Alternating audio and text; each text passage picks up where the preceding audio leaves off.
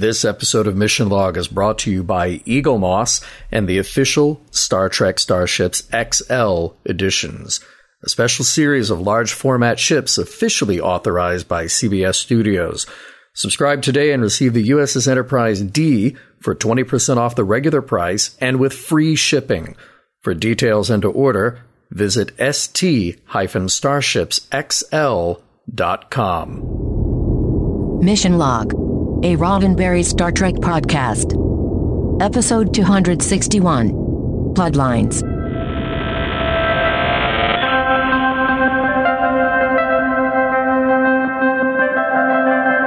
Welcome into Mission Log, a Roddenberry Star Trek podcast.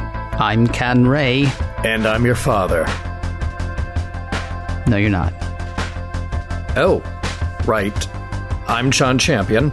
Right. And not your father. Right. Each week on Mission Log, we watch an episode of Star Trek, taking it apart for messages, morals, and meanings, and seeing whether the whole thing holds up today. This week, Bloodlines, the one where Picard finds out he's a father. No, he's not. Oh, right, he's not a father. Though you could have fooled him. I've got trivia coming up in a moment, but first... a word from Eagle Moss and the official Star Trek Starships XL editions. People ask for bigger ships, John. They ask for bigger ships, and Eagle Moss, being the good people they are, delivered unto the people. Or, you know, they will deliver unto the people once the people deliver unto them the orders. Yeah, I like how that, you place the order. You get the order delivered unto you. You get the ships. Exactly. Yeah. Fans asked for bigger ships, and that's what they got with the XL editions from Eagle Moss. Officially authorized by CBS Studios, these ships come in from every corner of the Star Trek universe, all the Star Trek TV series, all the movies from Star Trek the Motion Picture, all the way through Star Trek Beyond, and who knows, maybe one day Beyond. All the Trek, Ken. All the Trek. All the Trek, John. These ships are as close to screen accurate as Eagle Moss can get, and they're big. They're really big. These are actually some of the largest starships Eagle Moss ever put out. Each is expertly crafted and rich in detail. The XL edition ships are die-cast, hand-painted, and they come with the in-depth magazines that you've heard us talk about, and the special collector's stand. I won't get into my love for the stand right now, which you have also heard us talk about and me wax rhapsodic about. Indeed. There's a lot that comes with these, but people may be asking, how do I get them? How do I get them, guys? How do I get them, Ken? Well, that's you actually should know by now. Okay. But I'm going to tell everybody else who maybe doesn't, because there are two ways to do it. I'm going to tell you one. John's going to tell you the other. The first one is to subscribe, and that way you don't even have to think about it anymore. You just get ships coming at you all the time. Well, not all the time. You start with the 8.5-inch XL edition USS Enterprise NCC 1701D. That comes to you for 20% off the retail price, plus it comes in with free shipping. When you subscribe, or when you have a subscription, you also receive 3 exclusive free gifts worth $100 as part of your subscription. Of course, you can cancel that subscription at any time.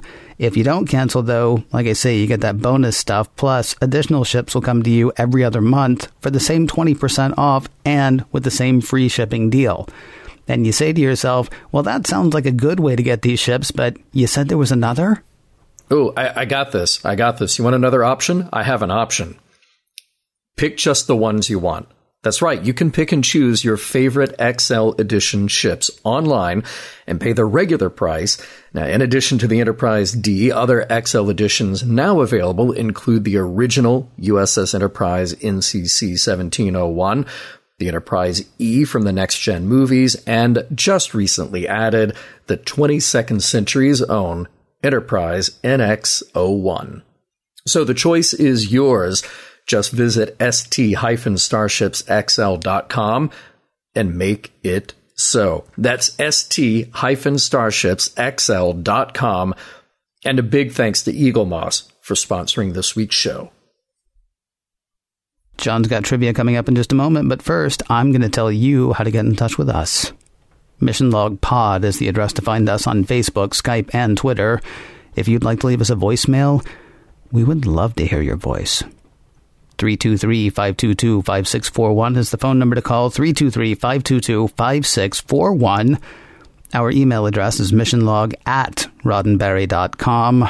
Our show website, including Discover Documents, is at missionlogpodcast.com. And please do remember, no matter how you get in touch with us, we may use your comments on an upcoming episode of Mission Log. And with that, we turn to, for a lot of people, I make fun of trivia. I know I do that. Do you really? Like to my face? Here's the thing, though, right? But it's just like a thing we do, right? Mm-hmm, it's just like a little, it's like a little thing, that we do. A lot of people, this is, like when we get emails from people, this is one of the things they cite. So you know what? As my gift to you in this holiday season, if it happens to be a holiday season, whenever people are listening, my gift to you for every holiday season, for this episode only, I'm not going to make fun. I'm just going to say, ladies and gentlemen, here's John Champion with trivia. Well, thank you, Ken. And for all of those people who do enjoy the trivia section, look, don't just stop 10 minutes into the show. There's right. There's so much more. Yeah. Wow. And people are like, wait a minute, it goes on? Yeah right. Right. Yeah, with far less trivial pursuits. All right, today's episode, Bloodlines, was written by Nick Sagan. But, Ken, like most TV scripts, we need to dig a little deeper to find out who all had an influence on the story. Would you believe, actually, Patrick Stewart? Really? He had a conversation with Jerry Taylor as things were wrapping up with Season 7 that he thought there might be an interesting plot thread having to do with DaiMon Bok and the story we had introduced way back in Season 1 with the battle. So Jerry assigned the script to Nick Sagan, and René Echevarria actually had a hand in the final polish of that script before being filmed. Now, as it happens a lot, there were changes from the original treatment. Sagan's story was darker and had to do with implanting memories into a kid that Bok had been bringing up for a long time and really messing with Picard's mind, making him think that he had had this kid and was giving false memories to Picard, kind of like what we saw in the battle, really messing with his mind. It took a less dark turn in the final script. This is directed by Les Landau. Now, Les, remember, had been around as an AD for a long time, then switched over to directing with The Schizoid Man. And most recently, we talked about his episode, Dark Page. There's a deleted scene, just a little more at the end, with Jason trying to weasel his way out of being killed by Bok. It also reveals specifically that the other Ferengi were expecting Picard to pay a ransom. So just a little extra few lines of dialogue there. Well, we do get that. We just don't get it before the reveal. We do get it. We get the, we get the Ferengi are disappointed they're not getting a ransom. Right. As opposed to the lead up of the Ferengi being excited, like, hey, we're going to get a ransom. So, right. Little different context. Ken, a special guest for you, the Kerala Neskos. Really?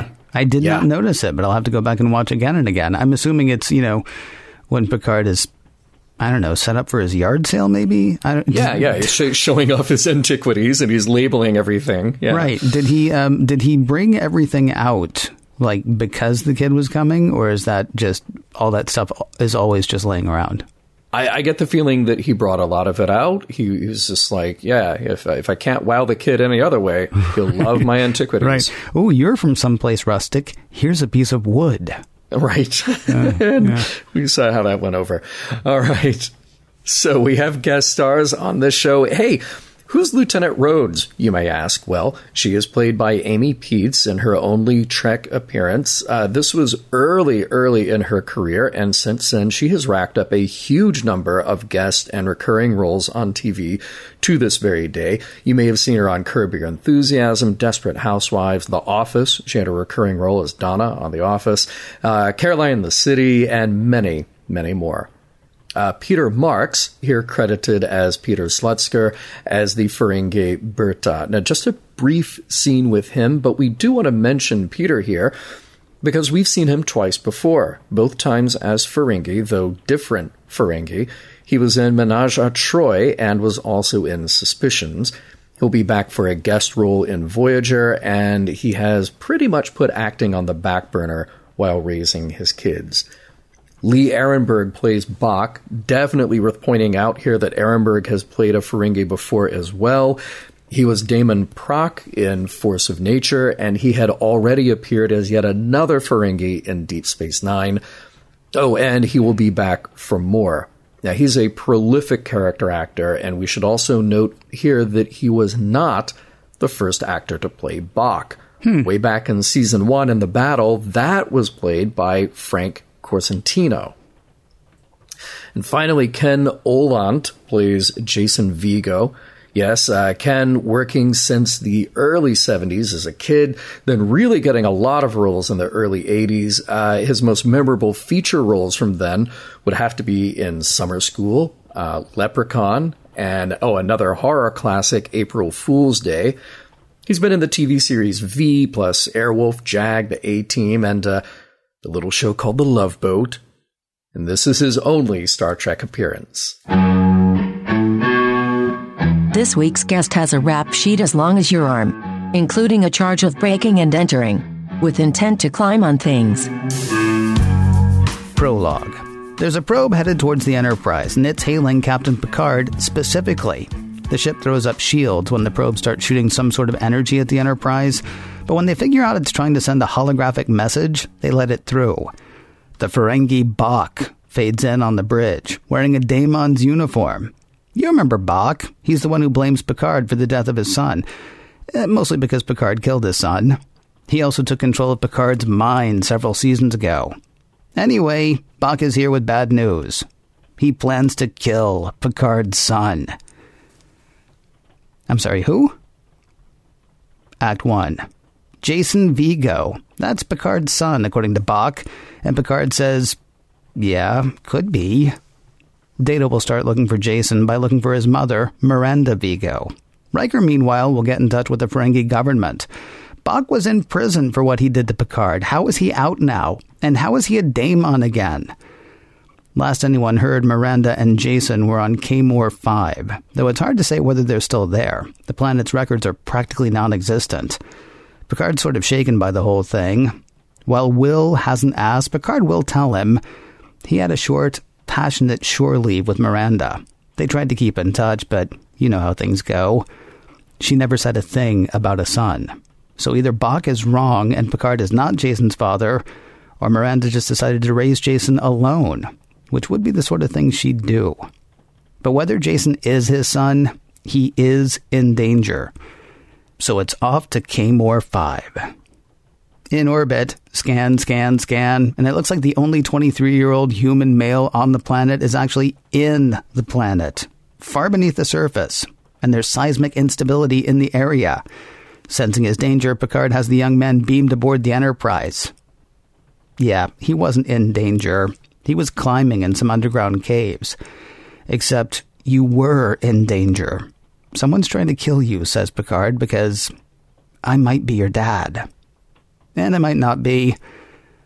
Picard suggests they contact Miranda to clear this up, though Jason says she died a few years ago. Jason agrees to a genetic test to see if he's Picard's son, especially since if he's not, Bok probably won't want to kill him anymore. No such luck. After a quick DNA test, Dr. Crusher says Jason is Picard's son.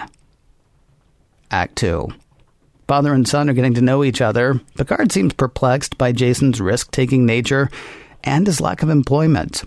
Jason, meanwhile, is unimpressed with Picard's love of things you can't eat and things you can't sell to buy things to eat. Picard tells Jason that he didn't know he had a son. Had he known, he said he'd have been a part of Jason's life. And out come the claws. Maybe that's not what she wanted, says Jason. When Picard has no response, Jason says he'd like to go home, please. Picard explains why that's not a great idea. I killed Bok's son. He's being sort of eye for an eye about this. Let me get that cleared up, then you can go where you want to. Reluctantly, Jason agrees. Picard says he hopes this will give the two a chance to get to know each other, to which Jason says nothing. Meanwhile, Geordi and Data are trying to figure out where Bok's probe came from. They're also hearing back from the Ferengi government. Yes, Bok bought his way out of prison, as Ferengi will, but he's no DaiMon. While the Ferengi official isn't overly helpful in telling Picard where Bok is, he is helpful enough. Something he says lets Geordi and Data know where Bok may be. The Enterprise heads that way. En route, Picard asks Beverly for parenting advice. Picard thinks he should leave Jason alone. Let the young man come to his father if he wants to. Yeah, maybe, says Beverly, but ask yourself this. Are you doing what's best for Jason or what's easiest for you? Counselor Troy, meanwhile, stops by to talk to Jason about the death threat, about meeting his dad.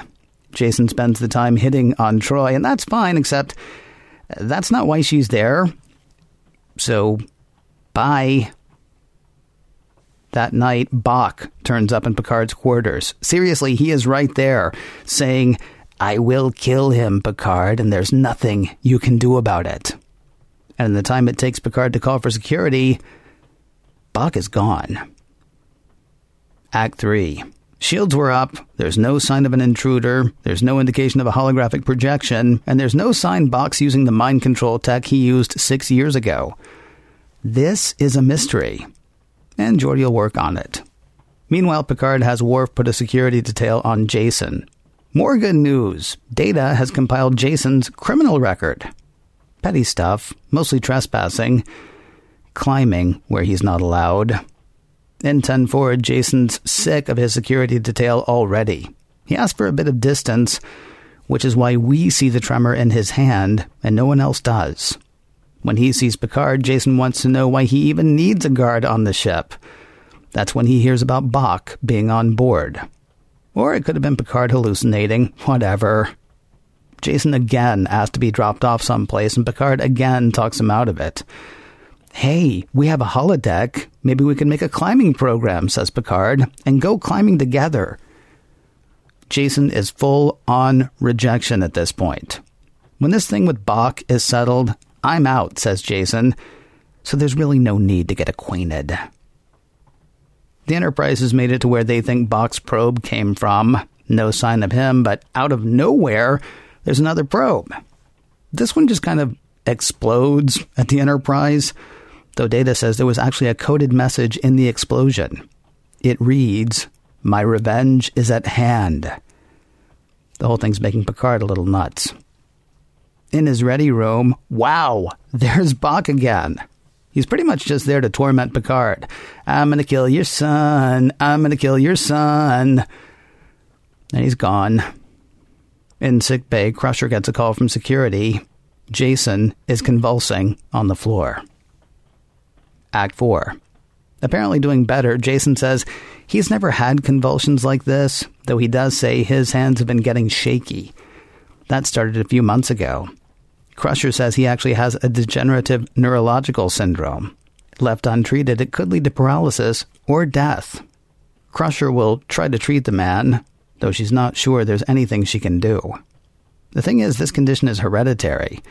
Picard doesn't have it. Jason doesn't know whether his mother had it. Crusher will do a bit of medical digging to see what she can find out. When Jason leaves sickbay, Picard wants to continue his parenting talk with Beverly. First, he thinks she was right. He was doing what was easy for him, not what was best for Jason. Also, kid's got a criminal record. And Picard feels responsible, having not been there to guide him. She's got some pretty good advice on this one. Don't beat yourself up for not being there before. Be there for him now. And be patient. In the captain's ready room, good news! Bok left a resonance trace pattern on Picard's chair. So he really was there. They think he's been using a subspace transporter. Almost nobody uses that tech because using it is both energy intensive and unreliable. If you're cool with that, though, it's kind of awesome since it'll let you beam stuff several light years away. Also, if Bok uses it again, they should be able to trace it back to his ship. Picard has a bigger concern. If Bok can beam something to the Enterprise from light years away, he might be able to beam Jason off the Enterprise. They'll try to keep a lock on Jason to keep that from happening. While he didn't want to go with Picard, Jason has gone climbing on the holodeck. That's where Picard finds him, and he climbs up to join Jason and tell him what's going on. Jason's impressed. Picard didn't have to climb all this way to tell him. Picard asked Jason to tell him more about Miranda. Like, how did they end up on Kamor V? Miranda had a heart for the downtrodden. When she heard about all of the children orphaned on Kamor V during the Cardassian War, she packed Jason up and the two of them went to help. Ended up housing over 40 kids. Then one day she was killed for the food she was bringing back to the children. That was at least 8 years ago, and Jason's been on his own ever since. Picard has a request. Isn't there some way I can be a father to you? He tells Jason how much he regrets his relationship with his own father, how they were estranged and never came to terms with one another before his father died. Jason says if Picard knew about Jason, really knew about him, he wouldn't want Jason as a son. But Picard says he does know about his stealing, his trouble with the law, but he's Jason's father. And even though he doesn't know what that means exactly, it means something. A connection. Later, in sick bay, Beverly has news about Jason that Picard needs to know, but we apparently don't need to know it yet. On the bridge, Data sensing box transporter. Geordi's got a signal lock on Jason, but it doesn't hold. After a bit of struggle, they lose Jason. Act 5. Bok has sent another probe with a message. He wants Picard to see Jason one last time. Bok moves toward Jason with a knife as the transmission ends. Nice guy. Kind of stupid, though. While Data was unable to trace Bok's ship before, there's enough info on the probe to make a trace possible now. Picard will go after Jason. Alone. He'll transport via subspace, just as Bok has done. On Bok's ship, Jason is trying to talk his way out of this, though Bok won't hear it. He wants Picard to see Jason's body, so there will be no doubt. Just then, Picard beams in, phaser at the ready. Bok tells him to lower his weapon or he'll kill Picard's son, and here is where we hear what Beverly told Picard in Act 4. Jason is not Picard's son, and Bok knows that. Bok resequenced Jason's DNA to make it look like he was Picard's son, something Beverly discovered when she was researching Jason's neurological disorder. Bok's Ferengi crew is upset. Now Picard will never pay the ransom. Joke's on them, though. There never was a demand for ransom. Also, Bok's not a daemon. No money, no real leader. Surprise, Bok's crew turns on him, allowing Picard and Jason to go. Back in orbit around Kamor V, Jason says he seems to be responding to the treatment for the neurological disorder. Jason says he'd like to see Picard next time he's in the area. Picard also gives Jason one of the artifacts he'd shown Jason earlier. And with that, the young man beams home. The end. Hey, before we get into anything else, can I just point out that, a transporter... Mm-hmm. That will take somebody across light years worth of distance. Yeah. That's crazy talk. And you know, it sounds like the kind of thing they'd pull for like a movie or something. No, but not the kind of thing that turns up in a regular episode. That's for sure. Mm, yeah. Oh, and one other thing. I will also... Look, I'm not a scientist. I'm certainly not a geneticist. But I'm going to go ahead and assume mm-hmm. that if you resequence someone's DNA, you kill that person. Or if you're lucky, you turn them into a spider or a lemur or an amphibian. That is, if I learned anything from Genesis. Yeah. Yeah, I was going to do the thing about the spider, so yeah. Oh. I think when I checked your note, all you had in there was you killed them. And I was like, oh yeah, or you turned them into a spider. But yeah, now you've done that. So. Right. I'll just sit here quietly. So there's a cool little detail where Picard said that they should look for records from New Gaul mm-hmm. about Miranda. And again, I keep thinking from what we've seen on Next Gen, the people around him probably had no idea what Gaul is. Right. They were like, wait, a country with a flag? What's a flag? What's a country? I don't understand these strange terms. But good to see that Picard is staying true to his French roots, you know? That was, although I don't know why they'd call it New Gaul. I mean, that's going way, way, way back to have a reference. Well, you know? I mean, remember the Scottish theme park from Sub Rosa? That's quite true. Possible that there is a 2000. How long ago were the Gauls? It wasn't 2,000 years, was it? Yeah, you're talking Roman Empire, but Gaul is basically France, Belgium, parts of northern Italy. Yeah, I mean, just a huge swath. Yeah, from back in the day. From way back in the day. So maybe they got another one of those theme park things. It could be that the Federation in the 24th century, if you're off a Federation planet, it could be like Westworld everywhere you go. That's exactly what I'm thinking. You had a Roman world in Westworld. Yes, you did. In Delos. And you certainly had a Roman world in Star Trek. Yeah. So, oh, man. Yeah, you had a Nazi world in Star Trek. You had a Westworld. You actually had a Westworld in Star Trek. Mm-hmm. Not the one on the holodeck, but Way of the Gun from the original series. You got the Scottish theme park. And then, of course, you got the theme park planet. Yeah. So really, 24th century might not be a bad place. Man, except for the part where people get killed. Right, yeah, but the future is full of theme parks. So I like this. But they're hard-working theme parks. That's the problem. They're theme parks where you have to, like you go in, you pay however much to get in. And it's like, well... Yeah. Hope you find food. Well, that's just one of the many challenges in the future. Again, another challenge I would say is record keeping in the future. Yeah. Whole planets, they lose records. Kids are born. We don't know who the fathers are. This is just an ongoing thing in Star Trek. Another thing that's a challenge, apparently birth control is still... No? I don't know. We don't know that birth control is a challenge. Well, Picard's is sort of like, he's like, I don't know. I could be the kid's father. Right. It's just a thing. Okay, but Miranda may have pulled a Jenny Garth.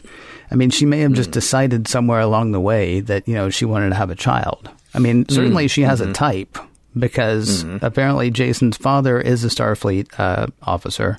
Right. And, of course, Picard was also a Starfleet officer, and she bed both of them. It would seem. Yeah. Although she could have been lying to Jason about who his father was. It's also possible that she didn't know who his father was, but it's not necessarily true that birth control is a problem. It could just be that she, she wanted to have a kid. Pulling a Jenny Garth. That's what I'm going to say. Wow. Yeah. I'm just saying that Star Trek's got a lot of, when you need a plot line, when you need to introduce something, you just go like, here, kid, just kid, because, and somebody didn't know that there was a kid. So see also Worf. Yeah, right. And why Riker didn't ask, right? Yeah. Oh, yeah. Because he does not want anybody ever asking those kinds of questions of him. Nope. He's got to be sitting there going, man, that probe could just as easily have been for me. Dodged a bullet. Yeah. No, he's like Neo. He dodged them all, man. Yeah. Right. Yeah. Interesting scene between Deanna Troi and Jason. A little uncomfortable with him hitting on her quite a bit there. And I kept wanting her to leave the room and say, and by the way, my boyfriend is a Klingon and my other boyfriend is second in command. Do you want to talk about why he was that way and why we had him be that way? Is that sort of hearkening back to, I can't remember the name of the episode, but it was the last one I think that we had with Q, the most recent one that we had with Q, when he took Picard back to his past and Picard was like... Tapestry. Yeah. Okay, thank you. Right. And Picard was just, pretty much sleeping with anybody that would sleep with him. Yeah. And just taking a shot anywhere it could. And... do you think we were sort of given that misdirection with Jason? Is that like a callback to the way Picard was when he was young? Was that supposed to be something else? We're like, that's a Picard right there, a young one anyway. Interesting. See, I didn't think of it that way. I thought of it more like Cad. Yeah. Just this guy is a little rough around the edges, and which Picard was when he was in Starfleet. When he was Jason's age, he was he was a bit of a player. Yeah. Yeah. I'm not saying that's what it was. It just it seemed to sort of come from out of nowhere. I mean, it's also possible he was just throwing up defenses against somebody who's like, "Hey, let's talk about your feelings." And he's like, "Let's talk about feeling you." I mean, just like, "Oh, okay, you're right. I don't want to talk to you. Bye." Right? Yeah. I mean, I feel like that was a part of it. I also feel like he's a guy who spends a lot of time in a cave. Well, by choice. Sure.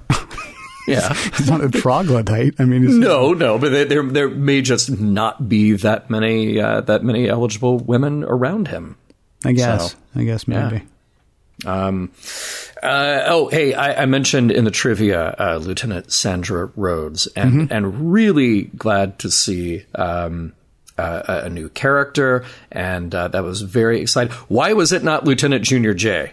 Yeah, I'm pretty sure she can't actually speak. Oh, okay, because I think the actress can, but there were so many times that they could have talked to Lieutenant J. I know, she's junior grade.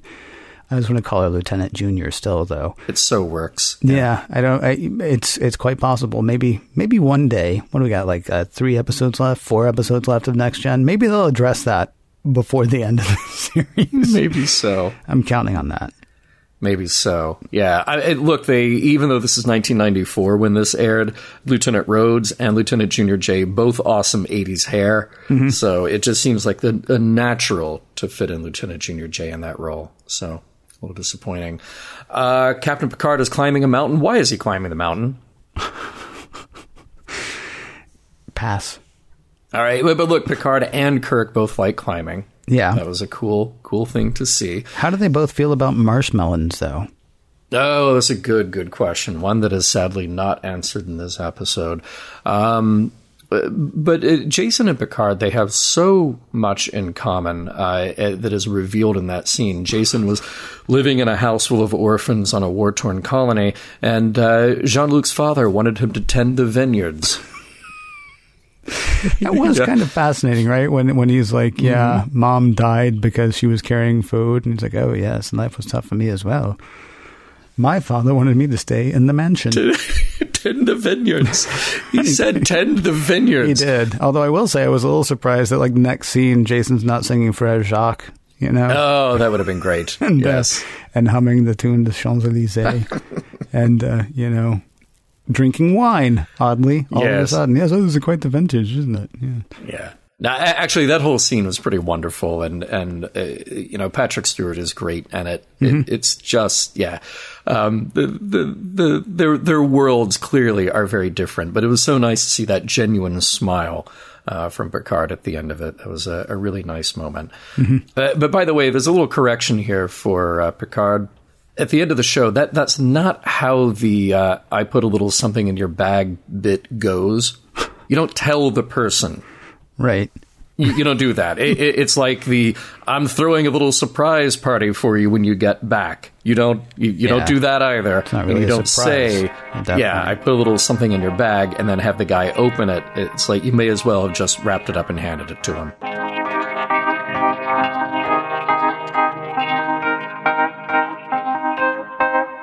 For 3 weeks in a row, Next Gen has featured stories about sons. Did no one on the Enterprise ever have a daughter?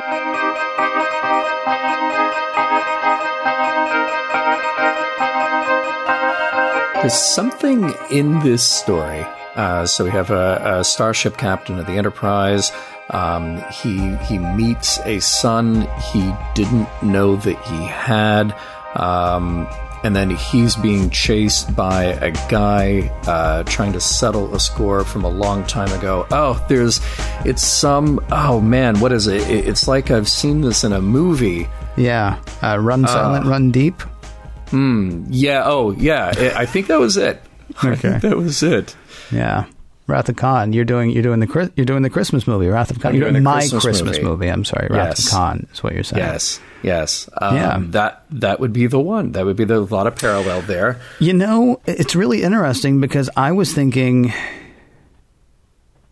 because one of the things that Khan is guilty of in Wrath of Khan is monologuing, right? And certainly that is something that Bok does as well. Now he has to.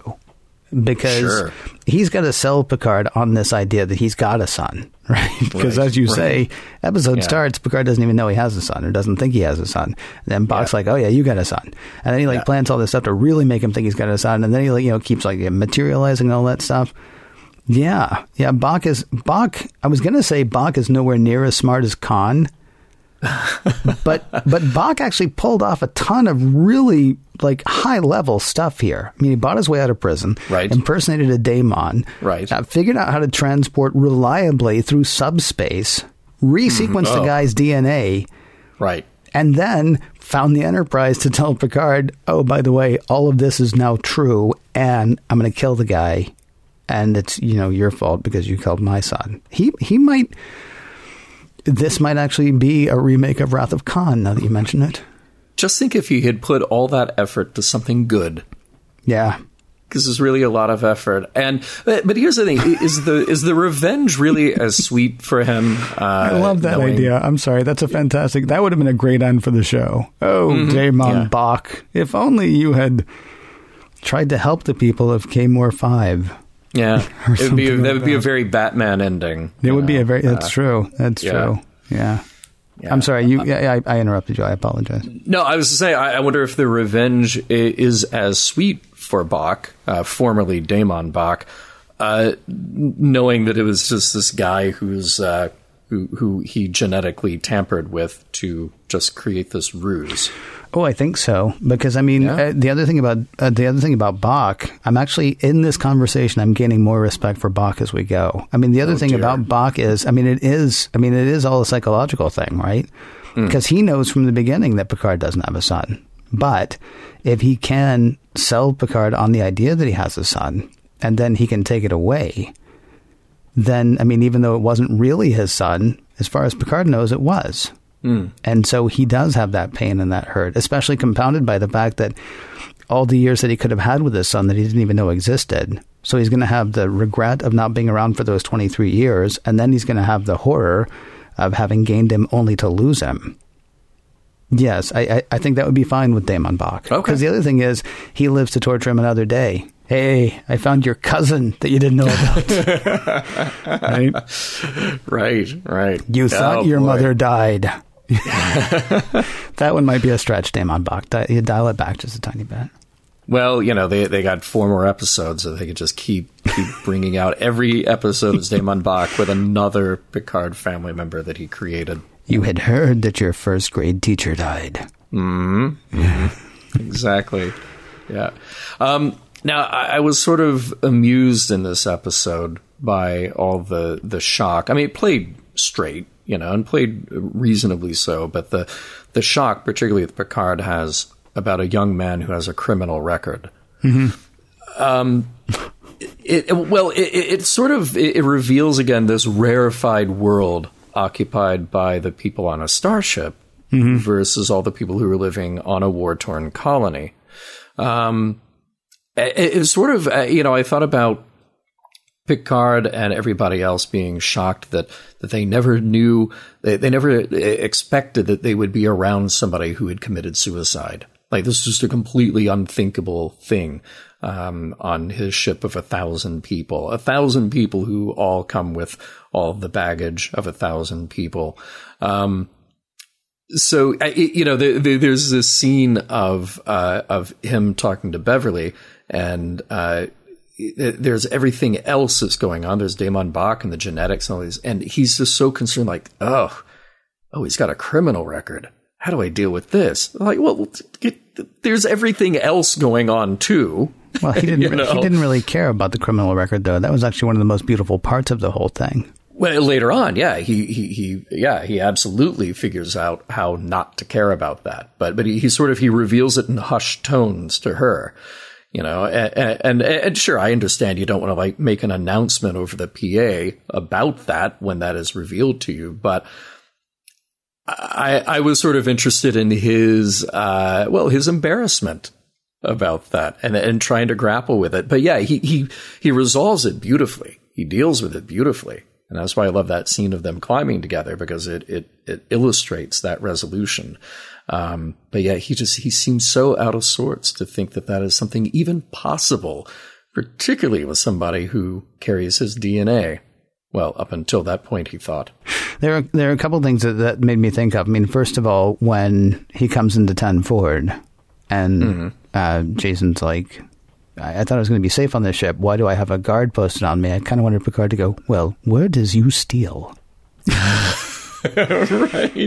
Think about that, mister. But what it actually made me wonder about, honestly, is I was trying to work the timeline. So the Cardassian War, as we're watching this episode, did not end that long ago, right? I mean, that's part of what happened a couple of weeks ago at Journey's End. I mean, that was part of the ratification of the treaty that was going to keep peace between them. So the Cardassian War is fairly fresh, right? Yeah. I don't mean funky fresh. I mean, like, it just happened.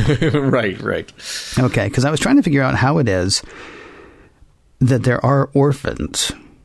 And I know we talk about orphans on Star Trek all the time. By the way, here's another one, another famous orphan for your Star Trek collection there. Plus the 40 brothers and sisters that he had on Kamor V. Right. Adopted. I found myself wondering, like, how do we live in a 24th century where Miranda can hear about the hardship on this planet and go there and raise all of these kids? Where the heck is this post-scarcity government that is the Federation? But it was a war-torn planet. Right. Should the Federation not be there doing something now, though? Yeah, well, rewind just a little while ago and concern yourself with all of the Native American colonists who have now decided, like, we're just going to stay here on this planet, right, in Cardassian space, and we're cool if the Federation doesn't answer us when we really need help. Yeah, I don't get the sense that's what happened here, though. I mean, this just seems like a sort of, you know, like a depressed area because it was war-torn. And the war is over. In fairness, though, I'm sort of assuming a lot of stuff about it. I mean, well, no, but I mean, I think rightfully so. Yeah, so war-torn area could be. Well, I mean, it's clearly not in Cardassian space, but this could be a colony where they, for whatever reason, don't have the protection of the Federation, and bad things happen, and it's just sort of, yeah, as you're pointing out, not the responsibility of the Federation. So it's not there, and it takes a person like Miranda to show up and take in 40 kids. 40. Did she show up during wartime? I guess that's what I'm wondering about. Because he's been on his own for at least 8 years, I think is the math that I did. And the Cardassian War only ended like in the last 6 months to a couple of years. I don't know exactly how long because we haven't been watching Deep Space Nine. But I mean, so they went there, I assume, when the Cardassian War was still going on, or maybe it was the result of Cardassian occupation before, sort of like what happened with the Bajorans or something. I don't know, but I did find myself wondering, and I'll tell you the other thing that it brought to mind. I was wondering about the idealistic future that Gene Roddenberry talked about, because this planet sounds like it was not as bad as Tasha Yar's. And he was very much involved when Tasha Yar was around. Yeah. And so how is it that we ended up with that? I mean, I understand it's a cautionary tale that, you know, we get to see her come out of that. Drug addiction is terrible. The violence and the sexual violence and just, you know, all the horrible things that were happening on her planet. It's fantastic that she was able to get out of it. Yeah. But how do we even have that in the... and the everything's rosy, everything's Jake in the Federation at Roddenberry vision? Yeah, well, that's what I'm saying. Life on a starship is really good. Life directly associated with Starfleet and or the Federation, really good if you're under that tent. But a few steps out of that, and apparently not so good for everybody. With Bok back in custody and Jason back on Kamor V, it is time to see what we can take from Bloodlines. I didn't do the math before we started, but I want to say this is like, we're under 10 Picard stories now. We're under 10 next-gen stories at this point. Oh, sure, we might see a character show up on, you know, Deep Space Nine or Voyager or something. I honestly don't know. I don't think Voyager. I know we will see somebody show up on Deep Space Nine. Maybe even a couple of people at some point. And a Klingon. But as we come this close to the end, we still have to ask the question about the messages, the morals, and the meanings, and whether the episode holds up. This has been a tough question for the past several episodes, John. I don't think it's going to be quite as difficult this time now. Bloodlines. Does this episode hold up as far as you're concerned? Yeah. Yeah, I mean, I don't think it's the best of the best, but I think this is an episode that would have worked in any season, though I'm kind of glad that we got it with the distance that we did from the battle. Mm. Like, it's kind of cool to do a callback from something, 7 years ago. Oh, sure, you think it's cool now. You didn't think it was so cool when it was the Traveler. No, I didn't. It does suffer a little bit from the relative of the week problem that TNG has seemed to have in its later seasons, but at least they have an out with this one, and a clever out with this one. And is good development for Picard. Now, does Picard need to be developed more? Well, that's arguable, but in any case, he is in this one. He's got good stuff to chew on here. Mm-hmm. So I think it's very nice. It's very good. It's solid Star Trek. It's not blow your socks off Star Trek. Right. I'm not even sure it's solid Star Trek, honestly. It's a good drama. It's fine. Mm-hmm. I mean, listen, this episode does hold up as far as I'm concerned as well. It is a good episode. It is a well-acted episode. It is a well-written episode. It is completely inconsequential. Yeah. We've gotten a lot of inconsequential episodes this season. Masks, Thine Own Self, Genesis. One of those episodes was actually good and inconsequential. And this one is also good and inconsequential. I mean, it is an interesting Picard story, as you say.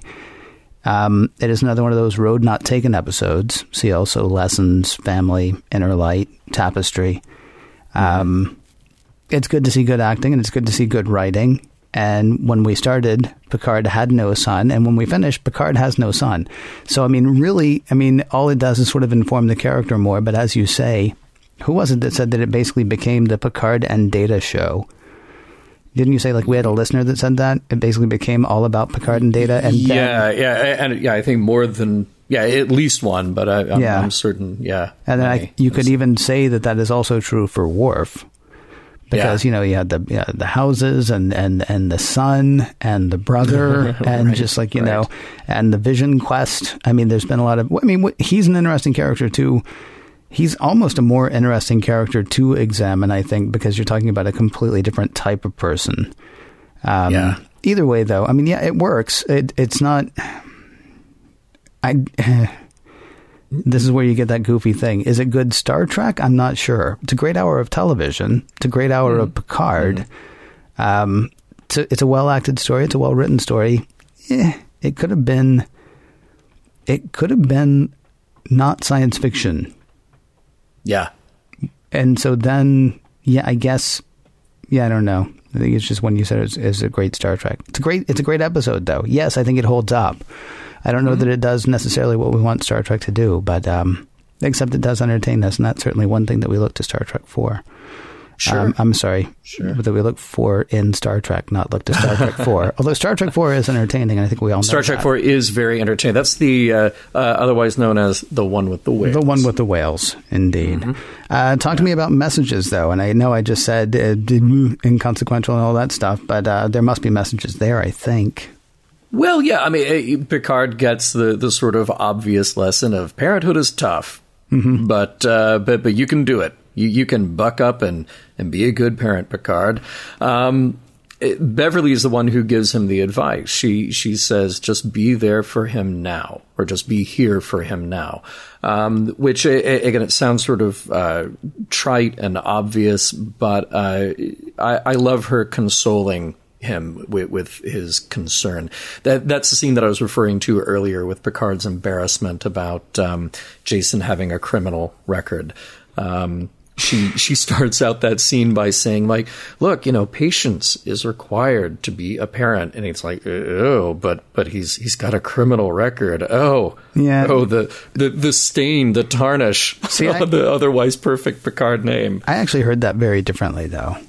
Really? I don't feel like that's what he was saying, because the next thing out of his mouth is, and I feel like if I had been there, maybe that wouldn't have happened. I don't feel like the shame was... that Jason was a criminal. I feel like the shame was that Picard wasn't there to help and guide him. When he thinks that he is Jason's father, I don't think the shame has anything to do with who or what Jason is. I think it has to do with who and what Picard has been.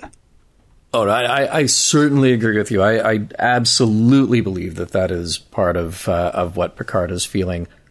I'm also just amused at the idea of Picard being absolutely grossed out that somebody in his family would be a criminal, would so much as jaywalk and carry the name Picard.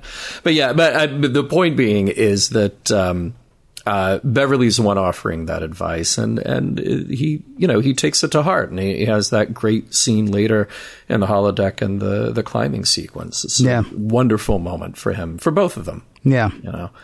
Anything else other than the obvious? Well, I mean, I really do like Beverly's whole thing about, I mean, what she follows that whole thing with Picard where he's like, oh, gosh, if I'd been there, maybe you wouldn't have been a criminal. Don't blame yourself for having not been there. Just be there now. Yeah. I know that in my personal life, I can sometimes get caught up on mistakes that I've made in the past. And, you know, I did what I did at the time. And there's really no return in hating myself for what I've done before. So, I mean, even though she's talking specifically about, you know, don't worry about the fact that you weren't there, just be there for him now. I feel like it's an applicable. That's not to say just move through life doing whatever you want because, you know, it's in the past, who cares? But if some mistake that you've made is hampering your ability to be the best you can be or be what you want to be now, you know, get shut of it, I suppose. There's also something here about doing for others, whether you have a particular tie to them. And this might be like the Sarjenka thing that we talked about in whichever episode that was, Pen Pal. Yeah, good. Pen Pal good. Or Pen Pals? Pen Pals. Yeah, okay. Yeah. So it might be like that. Picard was able to let Sarjenka's planet just, you know, eat itself until he heard the child's voice, and then he feels a connection, right? But there's really no connection. I mean, he just heard her voice. Once he finds out that Jason is not his kid... Now, maybe this is only done for dramatic reveal, right? Because Picard goes ahead and transports over anyway. Would have been very easy for him just to send a message going, hey, jerk, I know your deal, so forget this.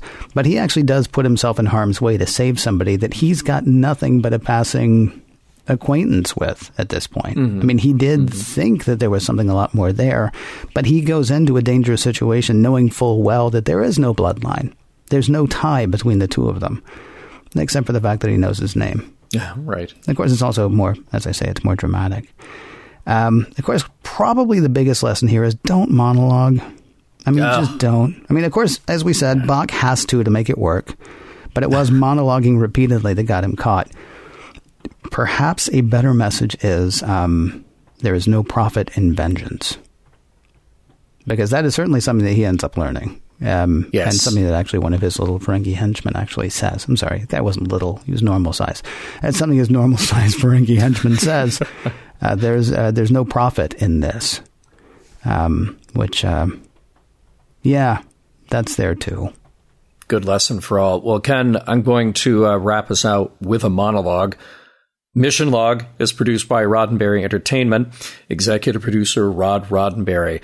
There's so much going on at Roddenberry.com, including podcasts, multiple podcasts, if you're paying attention.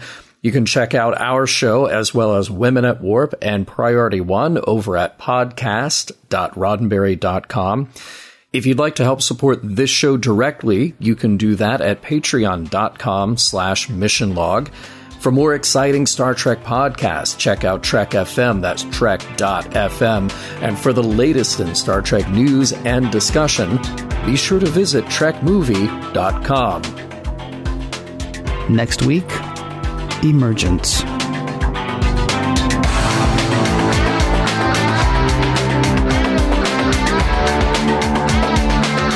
Some of the music for Mission Log provided by Warp 11, online at warp11.com, and from the album Messages by Key Theory, free to download at kitheory.com.